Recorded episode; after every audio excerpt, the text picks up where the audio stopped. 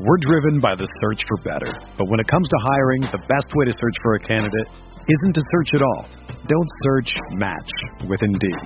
Indeed is your matching and hiring platform with over 350 million global monthly visitors, according to Indeed data, and a matching engine that helps you find quality candidates fast. Ditch the busy work. Use Indeed for scheduling, screening, and messaging so you can connect with candidates faster. Leveraging over 140 million qualifications and preferences every day, Indeed's matching engine is constantly learning from your preferences, so the more you use Indeed, the better it gets. Join more than 3.5 million businesses worldwide that use Indeed to hire great talent fast. And listeners of this show will get a $75 sponsored job credit to get your jobs more visibility at Indeed.com slash BlueWire. Just go to Indeed.com slash BlueWire right now and support our show by saying that you heard about Indeed on this podcast. That's Indeed.com slash BlueWire. Terms and conditions apply. Need to hire? You need Indeed. Do you ever feel like you're always on? What do you do when you need a moment to chill? How do you like to hit the reset button to get ready for what's next? These days, everything is go, go, go. It's nothing but nonstop hustle all the time. Work, family, friends, a million pressing social issues, and an expectation to be on 24 7. Sometimes you just need a moment to turn off and hit the reset button. That's when you reach for an ice cold Coors Light, the beer that's made to chill. Listen, there's a lot going on in Green Bay right now, and I feel like we could all use a moment to chill with a Coors Light. See, Coors Light is cold lagered, cold filtered, and cold packaged. It's literally made to chill. It's as crisp and refreshing as the Colorado Rockies. Perfect for a moment to unwind. Coors Light is what I choose when I need to unwind. So when you want to hit reset, reach for the beer that's made to chill. Get Coors Light in their all new look delivered straight to your door with Drizly or Instacart. Coors Brewing Company, Golden, Colorado, and as always, celebrate. Hey everyone. Before we get into today's pod, I want to tell you about Blue Wire Hustle, a brand new program where you can host your very own podcast here at Blue Wire. Hustle was created to give everyone the opportunity to take your podcast to the next level. Or, if you want to host a podcast and just don't know where to start, Hustle is the perfect place for you. As part of the program, you'll receive personal cover art, Q&As with Blue Wire's top podcasters, access to our community Discord, and an e-learning course full of tips and tricks. And on top of that, we'll help you get your show pushed out to Apple, Spotify, Google, Stitcher, and all other listening platforms. And the best part is, you can get all of this for only $15 a month, the same rate as any other hosting site would charge you just for the initial setup. So whether you're starting from scratch or have an existing show that you want to grow, Hustle is an open door to leveling up your sports experience. Acceptance into the program is limited, so get your application in today. To apply, go to bwhustle.com slash join. Check out the description box to find out more, but that's bwhustle.com slash join.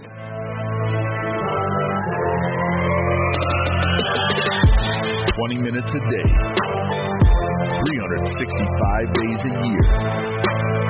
This is the Pack a Day Podcast. Sunday morning, a non football Sunday, so that is somber, if you will. We are about three weeks removed from Super Bowl 54 and now looking towards Super Bowl 55. It is the last day of February. And the good news, there's spring training baseball starting today if you're into that sort of thing. So I, as of noon today, will be watching the New York Yankees take on the Toronto Blue Jays and their skeleton squad. I'm sure that we won't have the likes of Aaron Judge and Giancarlo Stanton and Luke Voit and some guys like that taking the field, but it'll be just nice to hear the crack of the bat and seeing some guys throwing some pitches and getting closer to what looks to be a relatively quote unquote normal major league season. Uh, there will be fans at Yankee Stadium on opening day. Jason, I'm not sure what the situation is out there in Arizona as far as fans go. And if anybody wants to tell me at Jacob Westendorf what the situation is at I'm still calling it Miller Park. I don't care what the new name is. One, because I don't remember what it is. Two, because it's Miller Park, and you guys know the deal. But I don't know what the situation is there.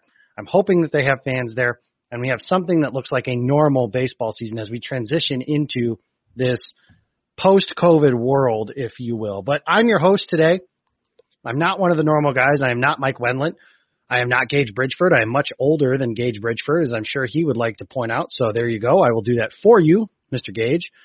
I'm Jacob Westendorf. I am your normal Thursday host, and I'm joined tonight by one of my longest standing partners, my partner for Pulse of the Pack, and my co-running mate over at Game On Wisconsin, the great Jason Perrone. Jason, sliding glass doors and adulting today. It sounds wonderful. Oh, it was fantastic. And of course, you're the you're supposed to be the old man of the podcast, so you bring me on so that you can keep your status as young buck. So yeah, let's do this. Uh, for those of you on Packet A or devout listeners, every single day you get me two days in a row. So either you're welcome or I'm sorry. Condolences, just so everybody knows, I did try, uh, but Jimmy Christensen is is injured and uh, fighting a bit of a knee injury right now. So that's a bit of a struggle for him at the moment. Uh, we wish him well as he recovers from that. But uh, you guys get us tonight, and I hope you enjoy that as we get rolling here. Jason, not a lot in the ways of news and notes. You guys yesterday you talked about Aaron Jones and Corey Linsley and J.J. Watt, and those are like the three big dominoes, if you will, to fall in the next week, two weeks, you know, however long. The league year starts on March 17th. I'm sure we'll find out what the salary cap is going to be sometime during that period. Uh, there's a lot of speculation. I am not going to speculate, as I've said a million times over. I think discussing the cap when we don't know the number, we know it's going to be lower than what it was last year. That is all we know. But otherwise, that's all we know right now. So that's all we're going to go by. But Jason, we have a few things that we want to talk about. First and foremost, let's give you a chance. Give me a little synopsis yesterday, just kind of your thoughts on those three guys that I just mentioned. Yeah, so Mark Eckel, Paul Brennan, and I talked it through. I also had a chance to to contribute to the If I Were Goody series over at Game On Wisconsin. Talked about these guys as well, all three of them, as a matter of fact, because it was a matter of free agents, free agent targets, what to do with with current guys. So my take was, and this is interesting because it's changed. When I published my my piece, I actually said, hey, do what you can to try to bring Aaron Jones back, but you've got to draw a line in the sand, and the dollar amount has to make sense if he can get paid somewhere else. Bon voyage. Thanks for everything. You were fantastic. Never would have expected you could do that as a fifth round pick and go get paid because running backs don't get a chance to do that, but once, maybe if they're very, very lucky, twice. So at this point right now, though, Aaron Jones can't pay a running back. It just, there's no history in the NFL to show that it's going to be a good thing. And watch the Minnesota Vikings are about to take hit after hit because Dalvin Cook is paid a lot of money. And Paul made a really good point about, and Jake, I think we might have talked about it on Game On Wisconsin too. Super Bowl winners don't have high paid running backs. It just doesn't, it doesn't happen. So that Aaron Jones probably not coming back. Corey Linsley, no conversations with the Packers. And that's because the flip side, the good side of that equation is Corey Linsley's probably likely going to be playing somewhere else in 2021 and beyond. He will not be snapping to Aaron Rodgers as a Green Bay Packer, and that is because your general manager Brian Gutekunst found an absolute gem in the 2019 draft that was Elgton Jenkins. And Elgton yeah. Jenkins has been absolutely phenomenal, and that is why the Packers can afford to not have to, and can have the luxury of not having to pay an all pro center approaching age 30 in a year where the salary cap is not going to increase and they've already got other issues and needs to solve and they're not even under the cap right now. As far as JJ Watt goes, it's exciting to know that the Packers are one of the three teams, well, not three, one of the small number of teams that Watt is still interested in playing for. I have to believe that his agent knows what Green Bay's number is. The fact that he's still interested in coming to Green Bay means the number is reasonable. I don't know that I'd buy these reports about 15, 16 million per year for JJ Watt, although I wouldn't be surprised. It only takes one team to do that. If that's the case, he will not be playing in Green Bay. He will not be a Packer.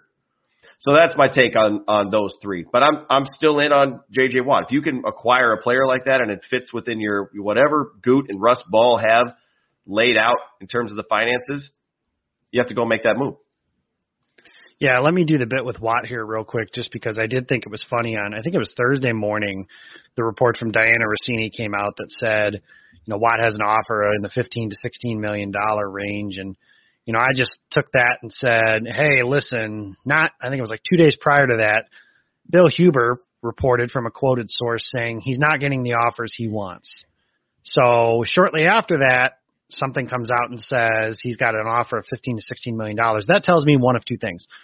Number one, an agent, and an agent would never ever do this, but an agent may be trying to manipulate the market a little bit. Or two, the team that is offering 15 to 16 million dollars to come play for them is not a team he's overly interested in playing for. So that may very well be what it is, is that it's a team that isn't quite a Super Bowl contender, so to speak, because Watt does have the luxury now of I'm not saying I want him to, you know, you, I'm not asking him to take a, you know, a 5 million dollar a year contract, but do you want to make if he wanted to make 17 million dollars to play for a bad team, he wouldn't have asked for his release from the Houston Texans. Like if that is what was the most important thing, he would have just stayed in Houston. He's beloved there. He's the best player in the history of their franchise, yada yada yada. We'll see.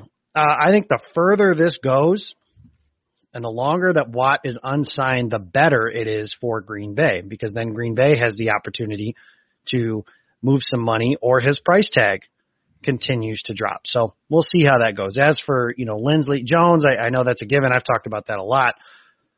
Linsley, some people I've seen have said like, oh, maybe it would be different if it wasn't a, a COVID cap year, so to speak. And I don't think it would be. You know, the Packers, David Bakhtiari is the second, third contract they've given out to an offensive lineman. Well worded. I followed that very well. Nicely done. I do what I can. Uh, the he both of them were left tackles, Chad Clifton and David Bakhtiari. I think they came into the year and they already knew Linsley wasn't going to be on the team next season. It, he rewarded them and himself with the best season of his career. Good for him. Go get paid, and they'll do what they did when Scott Wells left years ago and just plug in guys like Evan Dietrich Smith and Jeff Saturday. And then eventually they drafted Corey Linsley and had him play along with JC Tretter and they found their long term answer that way. So they may do something like that. If you had to ask me right now on February 27th at 7:30 p.m. Central Time as we record this, I think the Packers starting center in 2021 is going to be Lucas Patrick and that is a good transition into our next topic which is Elgton Jenkins. Jason, you mentioned him, and there's been a lot of talk about what is he going to be for this team in 2021. And it's an interesting question. David Bakhtiari may or may not be back and ready by the time the regular season is ready to kick off. He was injured either on the last day of December or the first day of January. I don't really remember exactly which. Either way, nine months from December, January is either late September or early October. That's nine months. 12 months means December. That's probably not the timeline we're looking at, but it is at least a possibility. That being said, Bakhtiari not playing means Billy Turner is probably your left tackle to open the season. I know some people have speculated that could be Jenkins. I don't think so. Uh, I think if Jen- Jenkins did play there sparingly a little bit, but I think if he's going to play, there's two positions I think, well, I take that back. There's three positions I think he could feasibly play and start at in 2021 left guard, center, and right tackle. I am of the belief of this, and I kind of put out a GIF earlier today on Twitter that I thought was funny, and apparently nobody else did. And it was the lady from that old YouTube video that said, Leave Britney alone, talking, of course, about the great Britney Spears, an American music icon. I believe leave Elgton alone. He is good at right tackle. He is good at center. He is great at left guard. Great. All pro player. I would leave him there and figure out the rest and then kind of work knowing that. So, and even then, that's still a pretty good starting point when you have, you know, if you go from left to right right now, if you put a question mark at right tackle, Billy Turner, Elgton Jenkins, Lucas Patrick, John Runyan Jr., and then figure out your right tackle, whether that's Jared Veldheer, somebody like that. Maybe you bring back Rick Wagner on a smaller number, or you know one of those veteran tackles that you can just kind of bring in and plug in, or you draft a guy early and he starts early, and then eventually you shuffle to where David Bakhtiari is back. You flip Billy Turner over to the right side, and your line is in really good shape if John Runyan Jr. pans out. Something we talked about pre-show, Jason, was where we can take some solace is Brian Gutekunst's track record with drafting offensive linemen is very good. There was a story in the Athletic about Gutekunst going down and scouting David Bakhtiari. Very influential for that selection, which leads you to wonder Gutekunst has been with the organization for a while. How many of those gems in the fourth round that we've talked about years and years and years, how much of that does Brian Gutekunst have his fingerprints on? And John Runyan Jr. acquitted himself very well albeit in limited action this past season. So I think the offensive line is going to be fine. I think they could stand to add a body or two, but I don't think that you should be messing around with an all when you have an all pro player in one spot, I would rather have the all pro player at that spot and figure out the other spot. And I under, say that understanding that tackle is more valuable than than a guard. But I believe that yeah, Jenkins should be the left guard. I think that makes Lucas Patrick a better player because he's better as a center. And you can just kind of roll from there and then see what happens. Have a competition at right guard. Maybe you bring back Lane Taylor. Maybe you have a comp between Jon Runyan and Simon Stepaniak and see who the winner of that is and just kind of roll from there. But let the all pro be an all pro at the spot that he's been an all pro at. That's my thought on that. So what are your thoughts on, on Jenkins and the possibility of moving him, shuffling him around? So I'll cheat. I'm going to cheat my way through this answer because if you're going off of right now at this very moment and not knowing what the Packers are going to draft, what kind of free agency moves they're going to make, David Bakhtiari is not going to play at the beginning of the season. Who do you want to put at left tackle? It's one of the most important positions out there.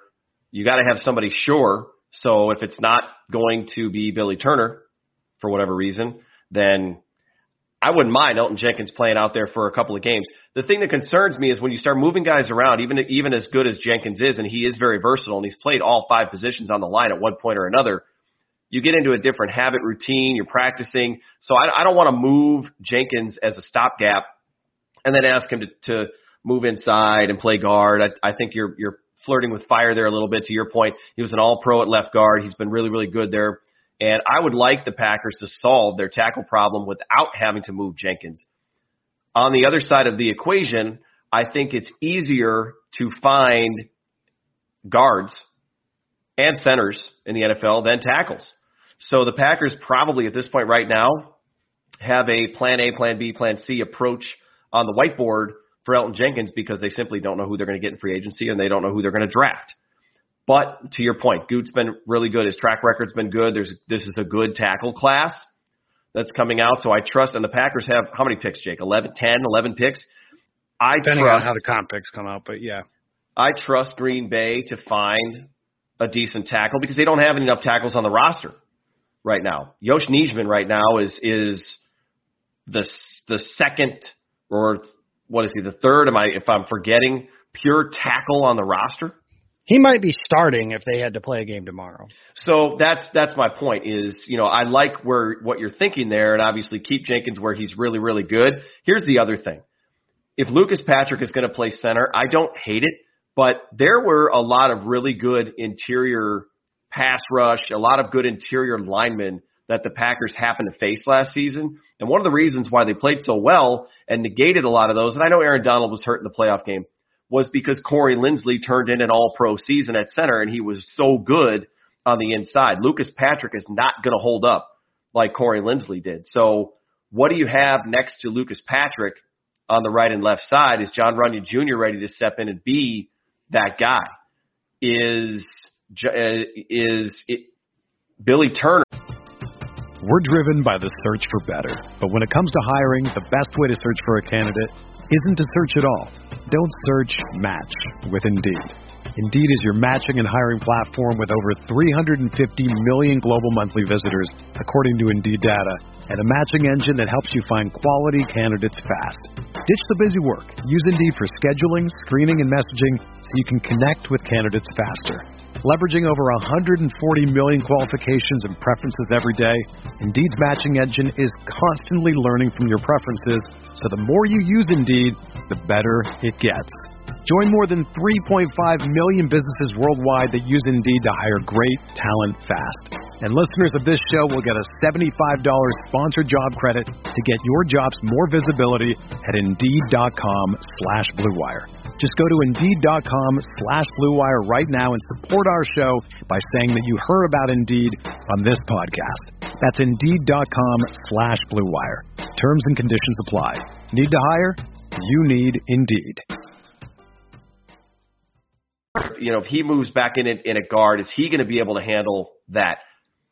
Those are the those are the kind of things you have to think about because Linsley's not going to be part of that equation there. So I guess for me right now, because I don't know what's at either tackle spot to start week one, pick one. Put Jenkins there and and move him a couple weeks later, you just you want to you want to start off on a hot foot, and I I would say Jenkins on the outside and then move him inside because it didn't ruin him last season. So if it's it's a stopgap, and look, I'm of the belief, and I don't have any evidence to know that this is is true or not, but I'm of the belief that between his mentality, his work ethic, and modern science. That we should probably wait and see. There might be a chance that David Bakhtiari doesn't miss a full quarter of this next season with the advances of recovering from an ACL tear. Credit Karma has always been there to help you make better financial decisions. And now they want to help you even more.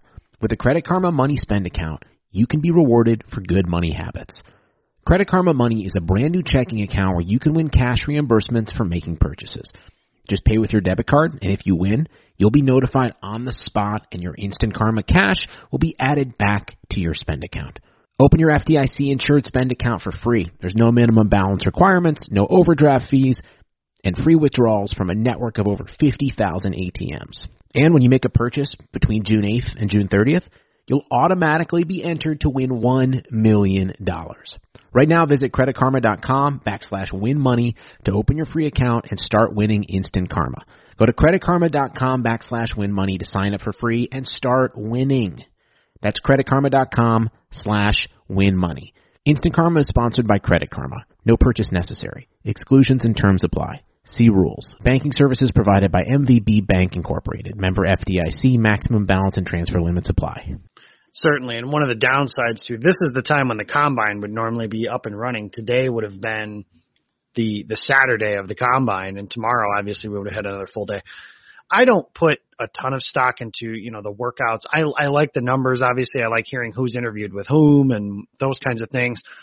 But what you really get out of that is one, this is when the legal tampering period usually starts. Wink, wink, nod, nod, and the other thing is you get a media availability from Matt LaFleur and Brian Gutekunst, so you get a little bit of discussion as to, you know, that is where a few years ago I remember Mike McCarthy saying, you know, one year it was they wanted to play more base, and then the next year it was they wanted to play more multiple, and kind of go from there.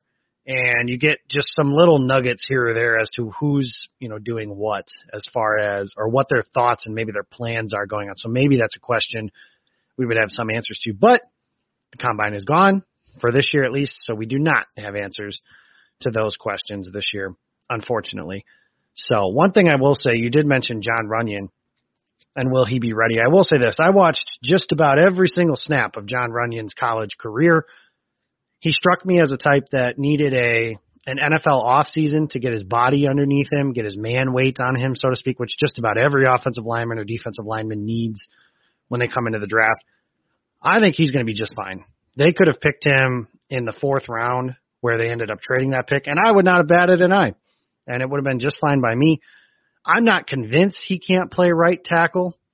I don't think that would be a preference, obviously. I, like I said, I think his future in the NFL is at guard, but you have that pedigree and that ability to just play like he has. I think Runyan's going to be fine, and I think they'll be very comfortable if they have him, quote unquote, penciled in as a starter. But I'm also pro competition. Bring in Stepaniak. Bring back Lane Taylor if you could get him on a vet minimum kind of deal. Bring in, you know, another draft pick, another selection, stuff like that, and just kind of work from there. Another interesting discussion we had, somewhat inspired by what we talked about on Thursday's episode of Pack a Day. Another one we talked about a little bit on, well, not we, but Peter Bukowski talked about on Locked On Packers is the situation the Packers are in with Robert Tonyan. And Tonyan is, eh, you know, a normal restricted free agent. You can tender them at the, you know, the lowest possible levels and you can bring them back. But Tonyan's coming off of a career season and had a really big year, obviously, and emerged as Aaron Rodgers' security blanket, all that good stuff. The discussion that Peter had was maybe Green Bay should not tender him at all. Now, I am not on that side of things. I would say, you know, $3 million I'm not going to lose too much sleep over $3 million, even in a COVID cap kind of season. You know, if the difference is going to be $3 million, having somebody that you know you can rely on as a pass catcher is not going to be the worst thing to have at this time. That being said, I've talked about this before. You know, a scenario I have, I think the best case scenario for the Packers is tender Tonyan, Have someone sign him, and then you get a second round pick for Robert Tonyan. And listen, I've got I, Robert Tonyan proved me wrong. I was not sure if he was going to be an NFL contributor. You know, I made some jokes the last couple of years that he was more likely to be cut than to be a significant contributor. I was wrong. Good for Bobby Tonyan, Big Bob, whatever it is you guys want to call him. That being said, Tonyan to me is a system tight end. He's the things he does in this offense are all based around what is schemed up for him. I don't think he's making any big plays down the field like George Kittle, like Travis Kelce, and he doesn't even have to be those guys. But if you look at some of the salaries that certain tight ends make, Jack Doyle makes around seven million dollars a season. That's too rich for my blood for somebody that if you're going to be largely a schemed up kind of player, basically the way Peter put it is, can you run and catch? Jace Sternberger can run. I know he struggled with the dropsies a little bit and he struggled with some injuries. I'm still in on Jace. I'm in on Josiah DeGuara. The Packers love him. Matt LaFleur famously said that after the draft. It became a bit of a hotkey that we used over at Game on Wisconsin until we drove it into the ground. And I think they're going to draft a guy. I said this to you, Jason, before the show. I will bet you right now on February 27th. Brevin Jordan from Miami, Tommy Tremble from Notre Dame. One of those two guys is going to be a Green Bay Packer. And I feel pretty comfortable saying those things. So, as I say that, I sit here and ask you, what are you doing with Robert Tonyan, who big year last year, you want to keep the I mean the offense is already losing like you mentioned, probably, I should say. Aaron Jones and Corey Linsley. Now you're going to have to replace, you know, 11 touchdowns, 50 plus catches, all that good stuff too. What are your thoughts on Tonyan as we move forward?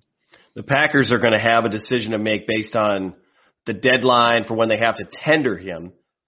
I don't want to overpay for anybody this year. I'm taking a conservative approach to that. So for me, I am not as as bullish on Sternberger. I he was my breakout candidate last year when we did our preseason show at Pulse.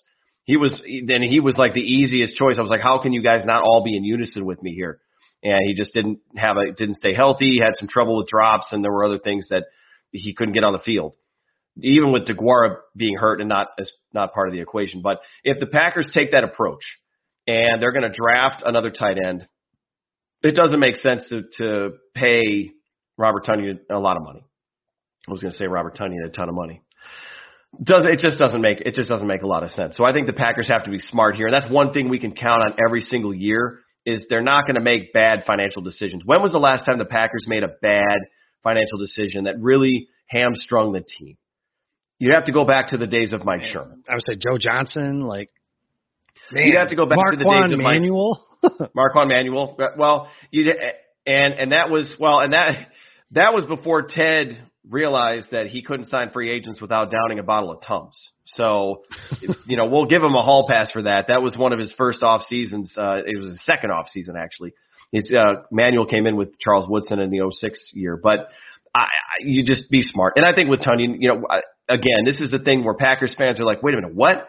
Like I kind of did, where I was like, well, you got to, those numbers are big, you know, but when you step back and you look at it, and you think about it rationally, and things, the answers to these questions change this year just because of the money situation.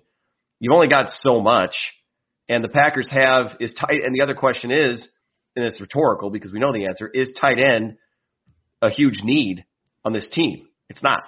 So you can't allocate any kind of premium resources, and I'm not talking top dollar, but even above average market deal towards the position, especially when you have Sternberger, who could still the light bulb still, could still come on. You got DeGuara coming back, who is still expected to be a big contributor.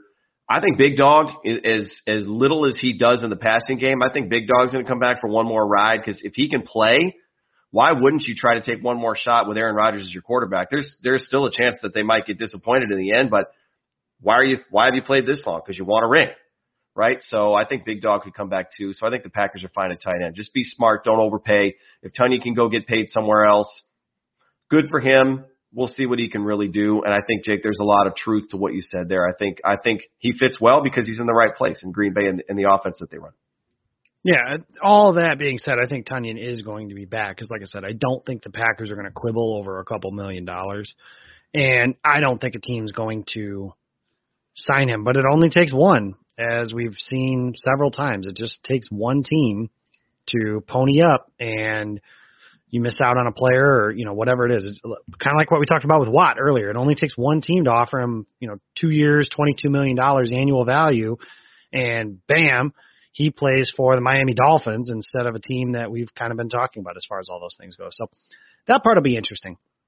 The other thing that gets interesting this offseason is what Brian Gutekunst talked about when they signed David Bakhtiari, and that is what they believe will be a multitude of players that are available that may not be. And it's one thing that has been largely speculated because of this small cap is those mid-tier deals that Green. So last year, for example, Rick Wagner and Christian Kirksey, those were mid-market kind of deals that they signed. And somebody said this year that it was basically going to be elite money. So Aaron Jones, Corey Linsley, guys like that, and like vet minimum type stuff.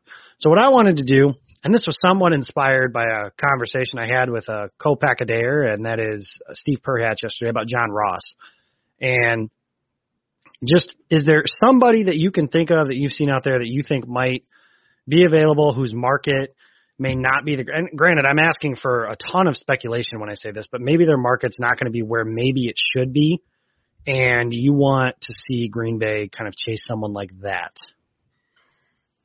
So I guess I'll lean back on the work that I did on the If I Were Goody series, and it's not a position of big time need for the Packers, but I think there might be a couple wide receivers out there that might fit that bill if you want to bring in a surefire number three, number two. If you're not 100% sold on Marquez Valdes Scantling, which after the NFC Championship game, you kind of should be because he played pretty well. He was one of the top performers in that game, but he had his struggles during the regular season. Lazard is is he a true number two guy? Probably not. Is Tampa's Chris Godwin? He's a guy that I think the Packers could potentially try to get in on that might sneak in under the radar. He had he played well during the playoffs, and we all know how when players play well during the playoffs, and this is in most sports too somebody tends to overpay for him because they performed on a big stage. So that's one that sticks out to me is, is Godwin. I mean, if we want to talk about the other positions of need as far as corner, I know uh, a friend of the show, Peter Bukowski's talked about Xavier Rhodes. I I don't know how big of a of a fan I am there. I know that the Packers need to look look at veteran corners. Um, I, I guess I'm not totally sure what direction they're going to go. I'm not in on Patrick Peterson. I think he's marginally better than Kevin King, which is what the Packers need to improve. They need to get better than Kevin King at corner. Uh, the other thing, the other thing you could you could look at too is running back, and I think running backs. Uh, I don't have a, a specific name in mind necessarily. I know James White's name has been thrown around there too. Apparently, a lot of Badgers want to come home.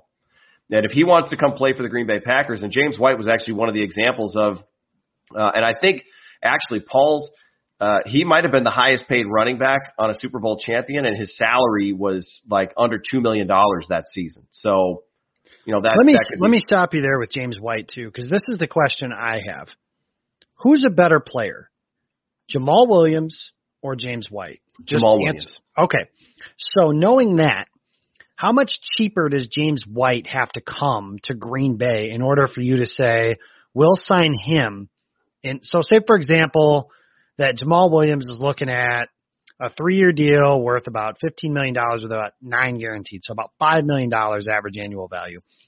How much cheaper, and with the guarantees and everything, that cap number may be like half of that. How much cheaper does James White have to come to Green Bay for you to say go that route instead of just bringing back Jamaal Williams? Well, I wouldn't. I wouldn't not bring back Jamaal Williams.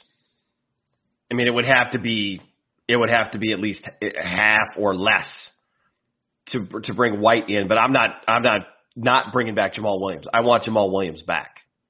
So uh, I guess I'm getting greedy here and saying I'd like to see them both, but I don't know if that if that's going to work. You don't you don't want to allocate too many resources towards a running back. You're not going to you're not going to re-sign Aaron Jones if you're going to pay that kind of money to running backs. You might as well look at bringing Jones back and see if he'll take a two year deal and keep that dynamic aspect of your offense there. But it's I'm just thinking of positions where there's going to be a lot of a lot of guys on the market, and the Packers might be able to find some really good value there.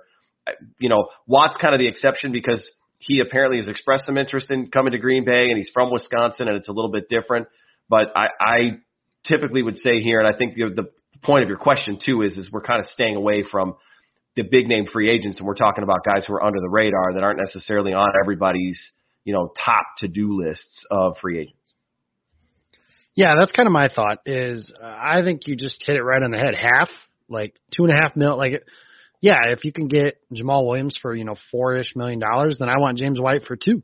Like Jamaal's just he's played in this offense. He's a better player, better blocker. As far as the pass catching thing goes, you know White's probably a little bit better in the passing game, but it's not a pronounced difference in there.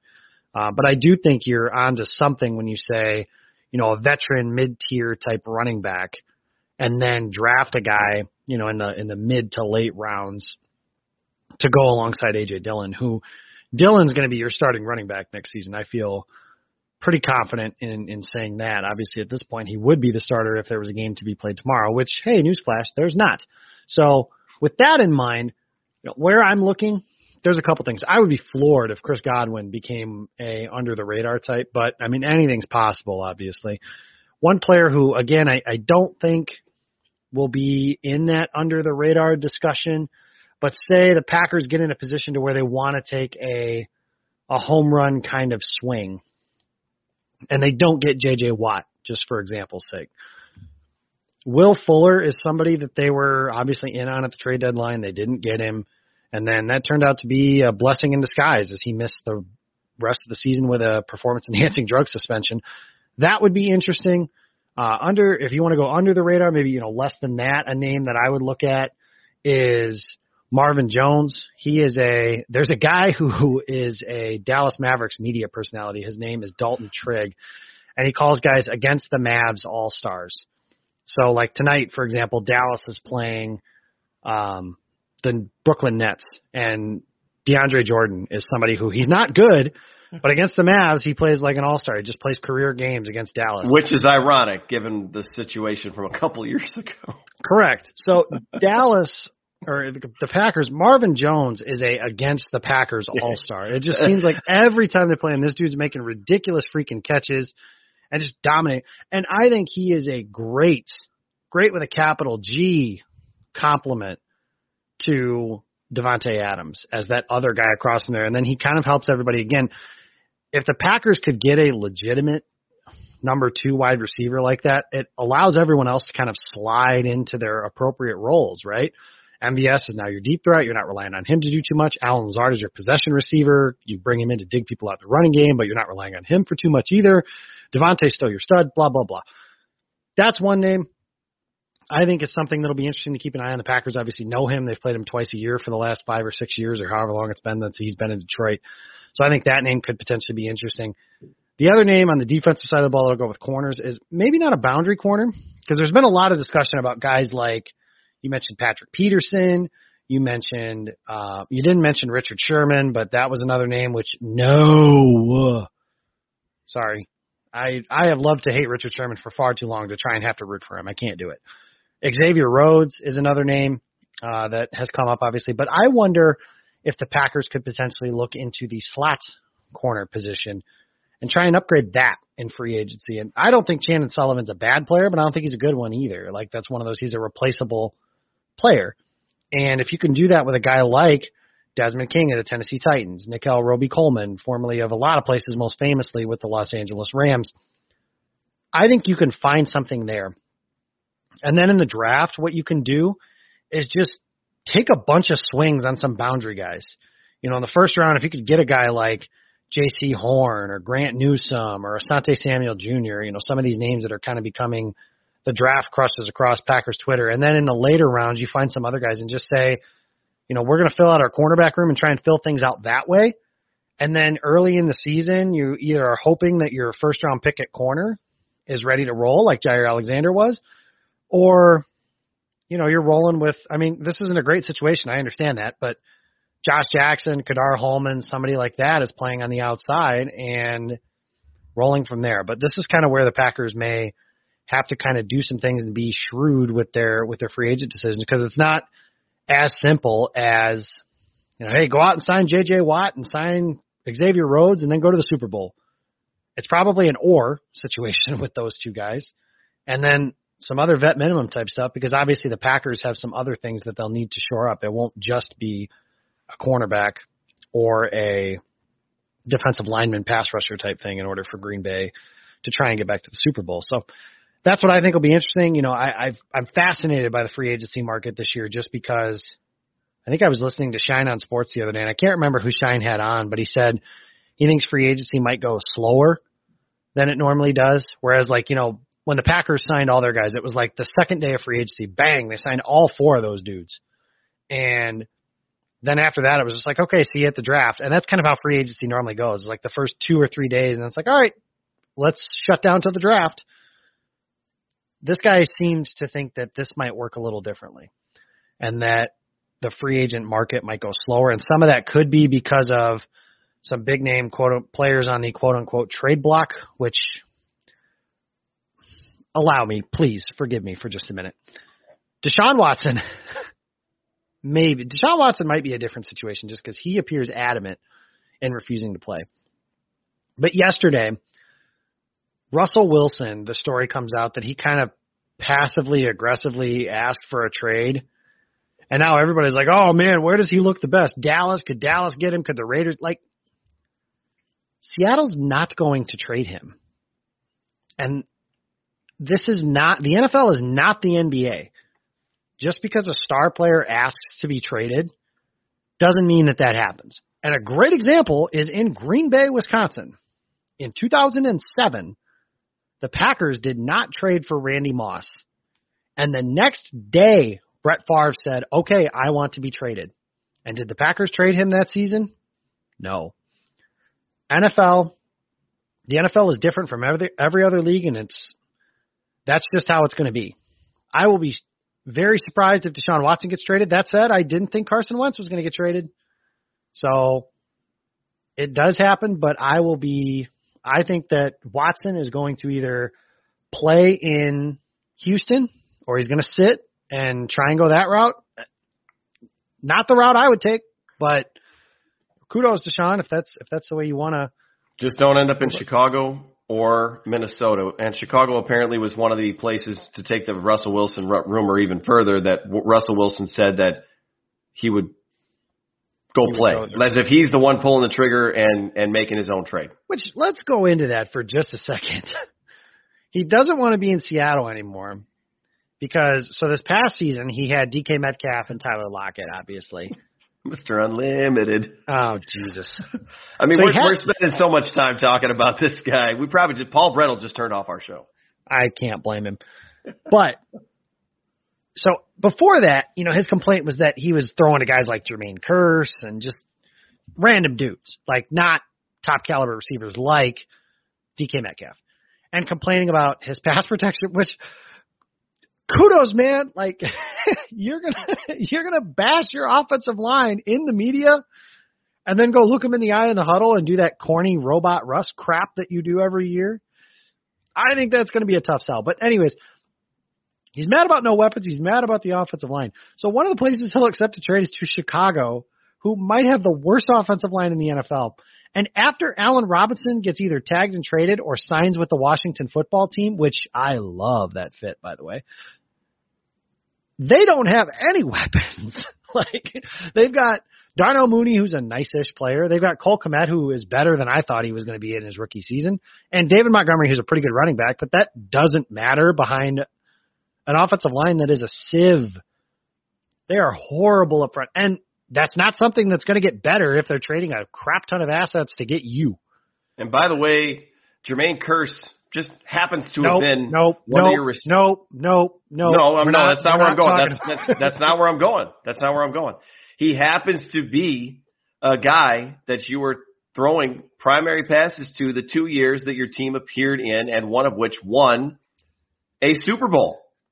So, okay, DK Metcalf, you and DK Metcalf have yet to appear in a Super Bowl together. So, you know, go ahead and stack it up and see how that works out.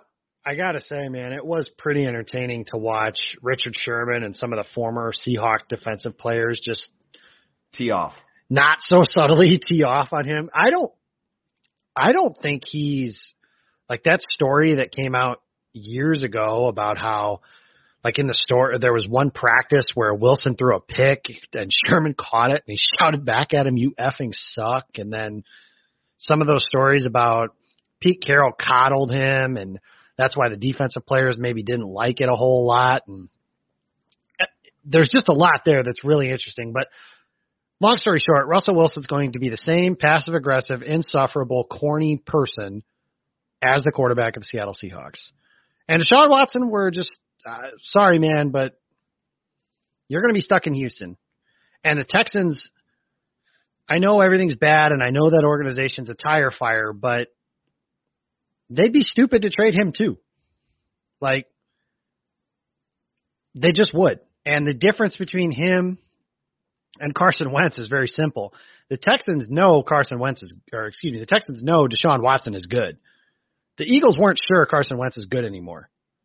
And if they thought he was good, he would still be on the Eagles. That's how it works. Mm-hmm. You don't trade mm-hmm. players you think are good anymore. Unless, like in the case of the Lions, you know, that's kind of a perfect storm of situation. That doesn't apply with a 25 year old quarterback who could be an MVP as soon as next season if he suits up. So this is not a Texans and Bears and Seahawks show, but I thought that was interesting. And there's not a whole lot going on around the league. So that part was interesting. You know, maybe the Packers could trade Aaron Rodgers for Deshaun Watts. I'm kidding. I'm totally kidding. They wouldn't do that. He wouldn't do that. There's a bunch of stuff that would be wrong with that. But anyways, Bill, we're Bill O'Brien's not in Houston anymore, so we've lost our window of opportunity there. correct. We are out of time. Uh, so that's how I'm going to transition out of here. Thank you guys for listening into all your episodes. We'll be here all off season long. It is the first of March on Monday morning, and spring apparently has knock on wood sprung a little bit. It's supposed to be in the 50s this week, so I'm excited about that. I'm excited about getting closer to the draft. I'm excited about a bunch of different stuff. I look forward to doing this with you know Jimmy and Maggie, or if Andy decides to switch some things up. And obviously, Jason, you guys are on Saturdays with Paul and Mark Eckel, and I look forward to all that stuff too. But I look forward to listening. I thank you guys for listening to this every week. You can find my work Twitter at Jacob Westendorf, Packer Report once a week, and then Game On Wisconsin for just about everything. Uh, we're still rolling. I've got the Gold Zone this week with Jake Morley, and we have a very special guest. And for those of you that haven't caught a show yet, quarterback show we had Kent Swanson of Arrowhead Pride. Running back show we had Matt Miller, NFL draft scout, formerly of Bleacher Report, now of ESPN. Wide receivers we had Eric Crocker. This week is tight ends, and I'm just going to tease the guest. You might want to tune in. I'm just throwing that in there. So, Jason, if we want to find your stuff, where can we find that? I am at Jason Crone on Twitter and at Game On Wisconsin. I'll throw some garble up there every once in a while. Any breaking news, hopefully, is me. If it's JJ Watt, I've already told the entire Slack chat. I get that. I get that one. I don't care if it's two in the morning. Two in the morning, and let's hope it is. Uh, for what it's worth, I talked to the general manager, which is my wife, and she said he hasn't responded yet. So we're working on it. We're doing everything we can. JJ, like I said, I will shave a 99 into the side of my head, and I promise you, I will. I will purchase that jersey the day that it is up. So it's it's time to come. It's it's Same. time to time to come home. And I tell you what, I'll go one step further. Not only will we purchase those jerseys the day they're bought, Jason and I will break our rule. We talk ahead of time when we go to games together. Who are you wearing so we don't match? We will match at the game No. we go to next season. Yeah, we will. So, JJ, I don't know how you could pass that up. But at any rate, guys, that's not what the episode was. Thank you for listening in, following through with everything on us. We'll see you guys again soon. And uh, look forward to doing this again each and every day throughout the rest of this offseason. Follow the podcast at Packaday Podcast on Twitter. Send us your thoughts, feelings, emotions, all that good stuff. It's March. It's time for baseball, which means it's almost six months from football. Thanks for listening. Go Pack Go.